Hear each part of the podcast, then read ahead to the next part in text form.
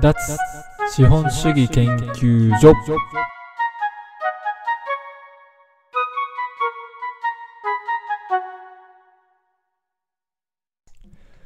2021年9月28日脱資本主義研究所の守です。脱資本主義研究所は一家団らん掲載の過去記事から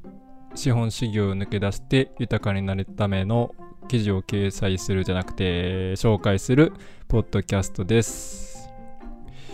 ほい。えーとですね。前回から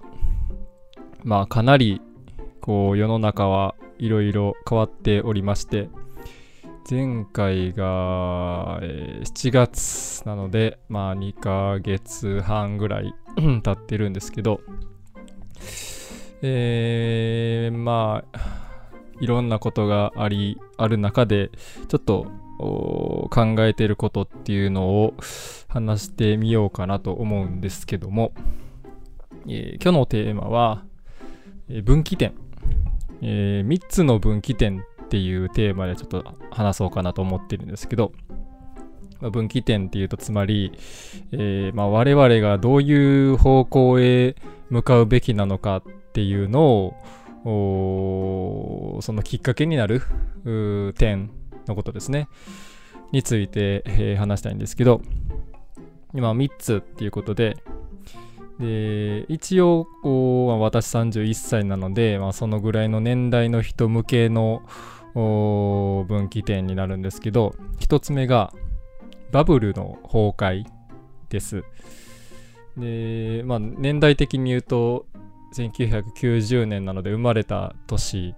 で、まあ、記憶には、まあ、ないに等しいんですけど一応、まあ失われた20年とか失われた30年とか言われるので、えーまあ、我々にも関係している分岐点であろうということで一つ目が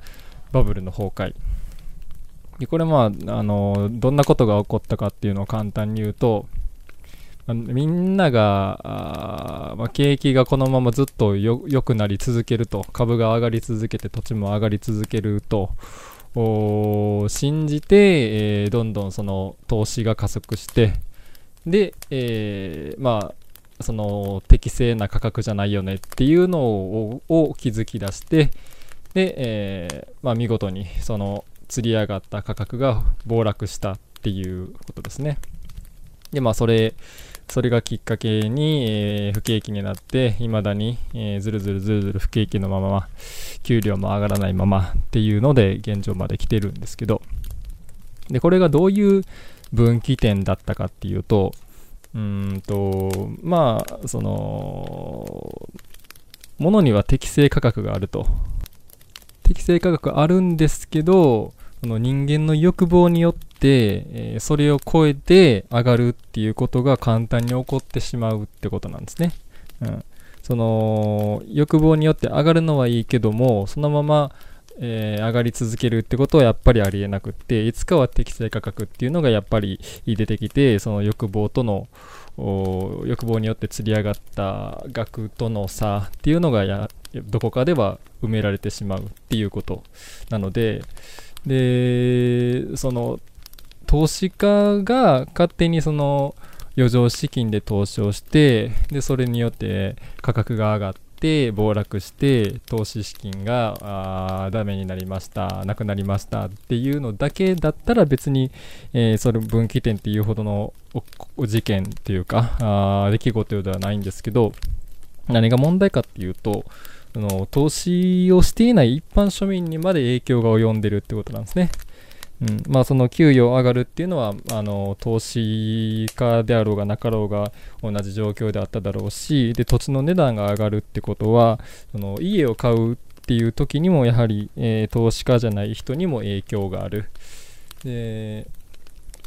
普通にサラリーマンが家を買おうとしても値段が上がっているその値段で家を買わないといけない。ただ、えー世の中の雰囲気的にはあこのままずっと土地の値段は上がっていくよねっていう雰囲気なので、えーそれに乗っかって身分不相応なあ価格の家を購入してしまうで金融機関もそれに対してお金を貸してしまうその欲望によってうんまあ、社会全体がちょっとおかしな方向へ間違った方向へ向いてしまっていたっていうことですね。でそれがえ 崩壊したことによってやっぱり欲望だけで、え物事を決めていっちゃいけないよねっていうことがまあ分かったと思うんですよね。うん、その本当の値段はどのぐらいなのか、うん、本当に自分はこの金額でこの家を買っていいのかとかこの企業はこの株価の価値があるのかとかっていうのを欲望によって、えー、正確に見定められなかったっていうところは大いに反省しないといけないと。で、えー、まあ、これが1つ目バブルの崩壊ですと。で2つ目、まあ、まあ、2つ目の前に、まあまあ、1.5個目っていうかのでリーマンショックっていうのもまああるんですけど、まあ、これも内容的には同じなんですよね。これ2008年ですけど、うーん、まあ、これリーマンブラザーズっていう会社が経営破綻したことによって、まあ、同じように株価が暴落して、えー、不景気に拍車がかかったっていうことなんですけど、まあ、これも結局欲望によって、えー、お金の動かし方っていうのをちょっと間違ってしまったっていうことなので、まあ、本質的にはバブル崩壊と同じような感じなんですけどでその一般庶民にもその影響が及んだっていう点がね。でまあリーマンショックっていうのは、まあ、結局その本当に貸してもいいのかっていうことを無視してバンバン人にお金を貸していって、えー、それを金融商品にしてそれを売りさばいて欲望のままに、えー、稼いででえ結果そのやっぱり貸してたお金回収できませんでしたっていうことで一つの会社が経営破綻してしまったと。でそれを会社が結構大きな会社だったので、えー、まあ世界的にその影響が及んだっていうことなんですけどまあ一緒ですね。欲望のままに、お金を動かしてやっぱりダメでしたということ。なのでまあこれも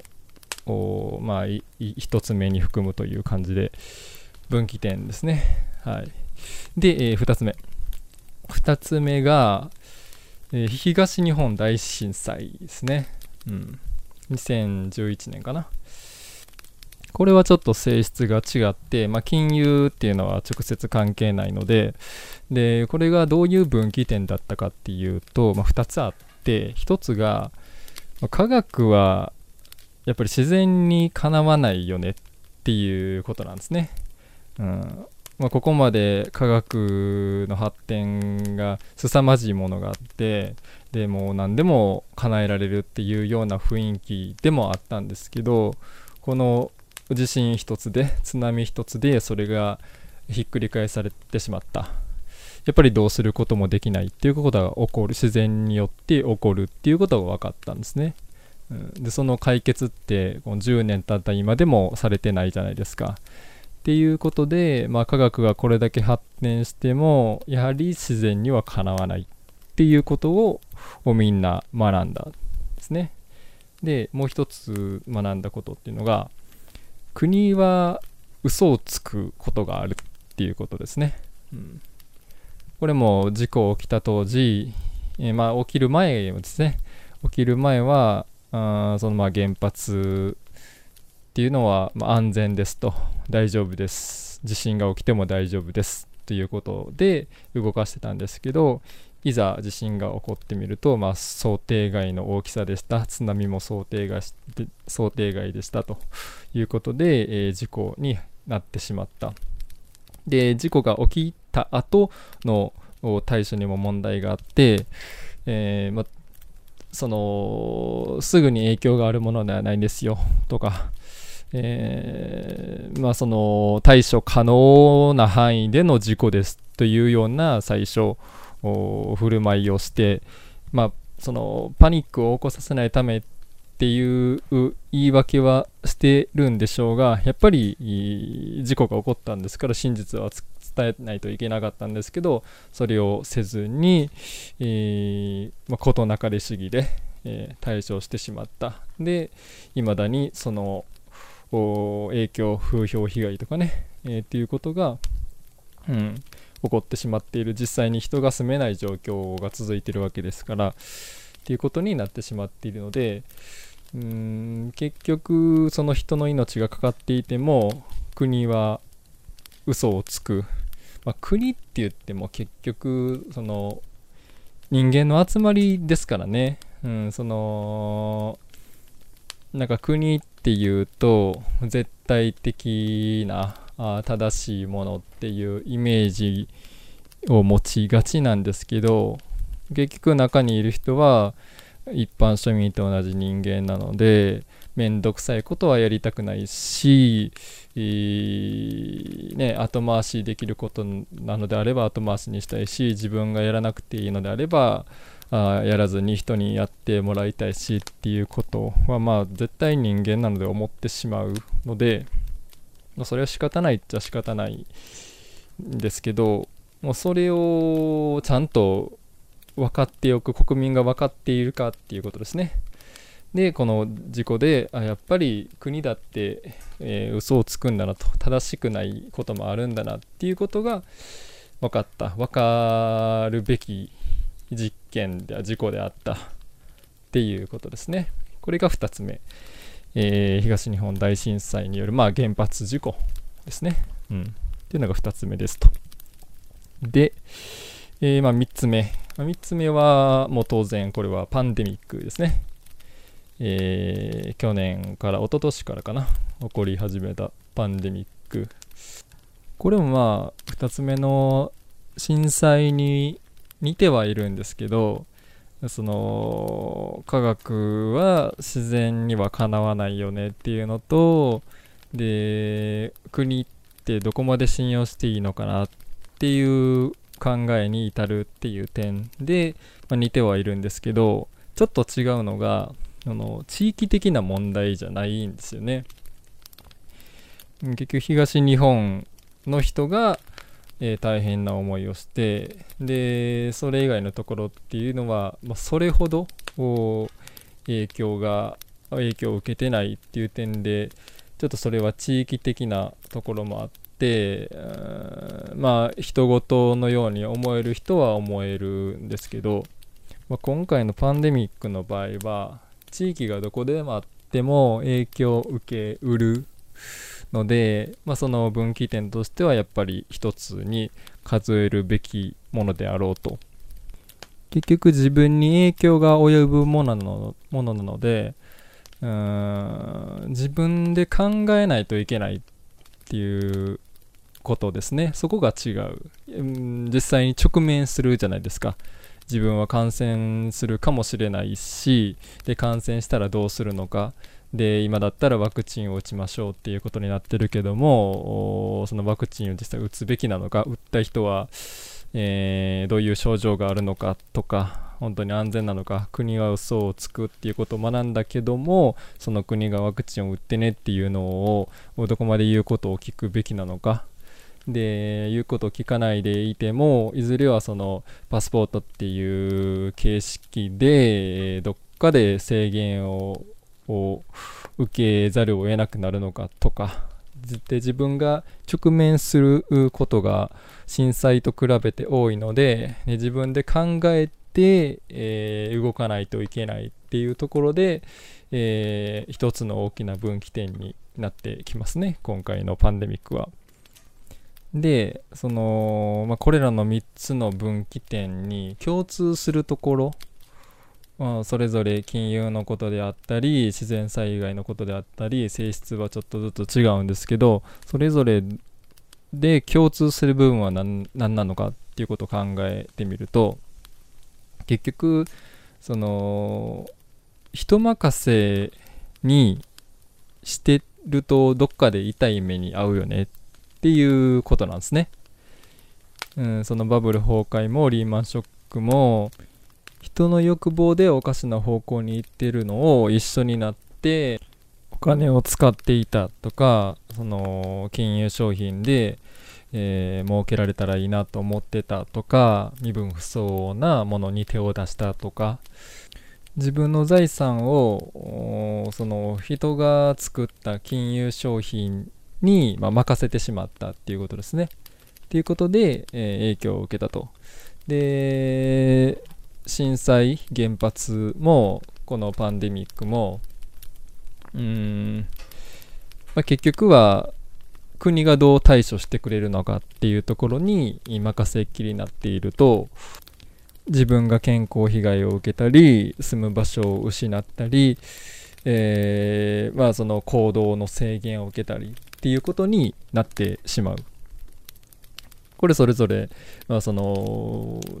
人に任せっきりになっていたせいで自分に影響が及んでいるマイナスの影響が及んでいるってことですよね。でこれを任せっきりにしてないとどうなってたのかっていうと例えばバブルの時であれば、その、企業の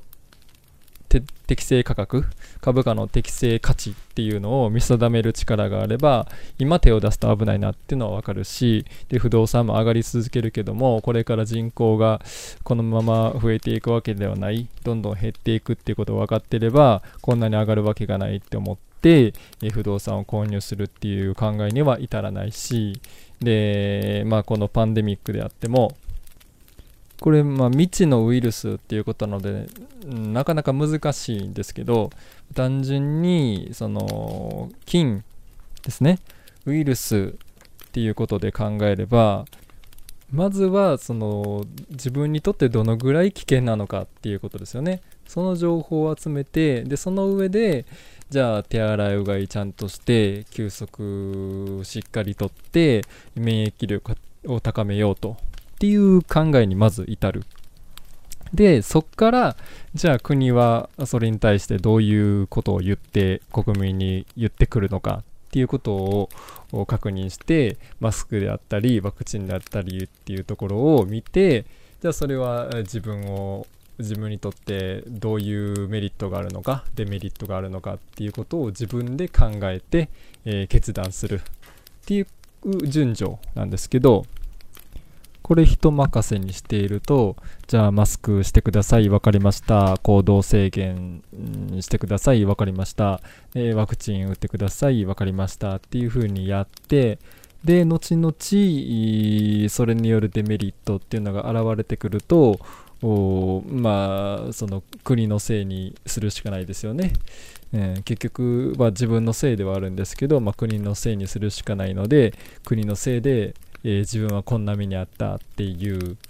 ただしそれは、えー、特に救済されることはないっていうことに結局損するのは自分っていう状況に陥ってしまうことになりますね。そうならないためにやっぱり自分で考えて、えー、人任せにしないっていうことを常に意識しておくべきだということですね。でこの分岐点っていうのがそのまあ3つ挙げましたけど今回のが本当にもう何んですかね人類にとってというかもう最後の最後の分岐点って言っても過言じゃないぐらいの出来事じゃないかなと思ってるんですけどそう思ってるので、まあ、私は特にその、えー、まあ今だとマスクだのワクチンだのっていうのにどう対処するか。で自分の住むところはここでいいのかとか。でうんその自分の行動範囲とかっていうのを改めて見直すきっかけになってますね、えー、ただ実際周りを見てみると意外とそこまで考えてる人がいない。さっき挙げたようにマスク行動制限でワクチンっていうのを、まあ、国が言う通りにただただするだけ 人任せにしてるっていう人が多いなっていう、まあ、印象ですね、うん、まあまだしばらくはうんなんとかあいけるんでしょうけど、うんまあ、時間の問題じゃないですかね。ここの大事な分岐点でその選択を誤るとなかなかあ今のようなとりあえず生きていけるっていう状況も危うくなってくるんじゃないかなと、うん、思っています。はい。ということで、えー、3つの分岐点の話でした。では、えー、続いて記事の紹介です。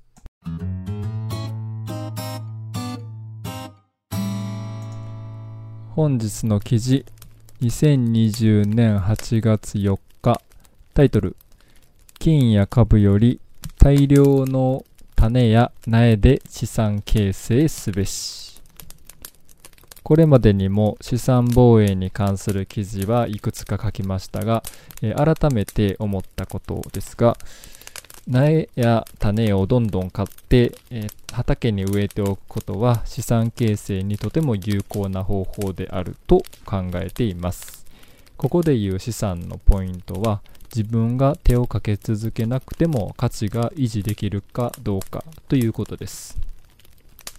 過去の記事では農業は食べ物という希少資産を手に入れるための方法であると紹介しましたが手を加え続けないと状態を維持できない畑ならそれは真の資産とは言えません、えー、一度記事で紹介したことがあるんですけども強制農法という農,、えー、農業の方法では混植密植することで耕したり肥料をあげたりせずに我々の食材となる植物で形成されたジャングルを作るので生態系が出来上がってしまえば半永久的に作物が取れ続けます。観光農法ではこうはいきません。毎年耕して薬をかけないと何も収穫物がない。でも草刈りはしないといけない。これでは資産どころか負債になります。共生農法での畑に植える種や苗は手をかけ続けなくとも半永久的に食料という配当が出続ける資産だと言えるでしょう。しかもその配当に税金はかかりません。ほぼゼロ金利かつ株も今後どうなるかわからない現在の社会情勢の中果たして現金や株を持つことが資産を守る方法として有効と言えるでしょうか。私はまだ誰もやっていないうちに大量の種と苗で食材ジャングルを作って資産形成することにしますという記事ですね。えー、まあ、ここで紹介している共生農法っていうのですね、ちょうど1年ぐらい前に知ったかな、ですけど、で、まあ、畑はあ2年ぐらい前に購入して家の横の畑を購入してで最初は機械を入れたんですけどちょっとその機械を入れるっていうの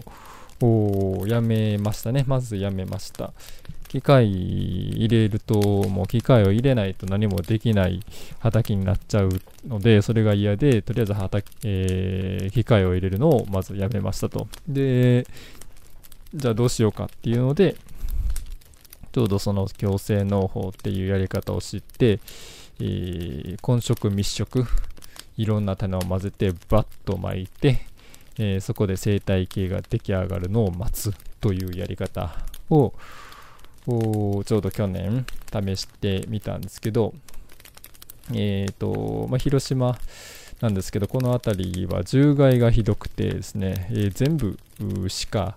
に食べられてしまったというのが去年ですね。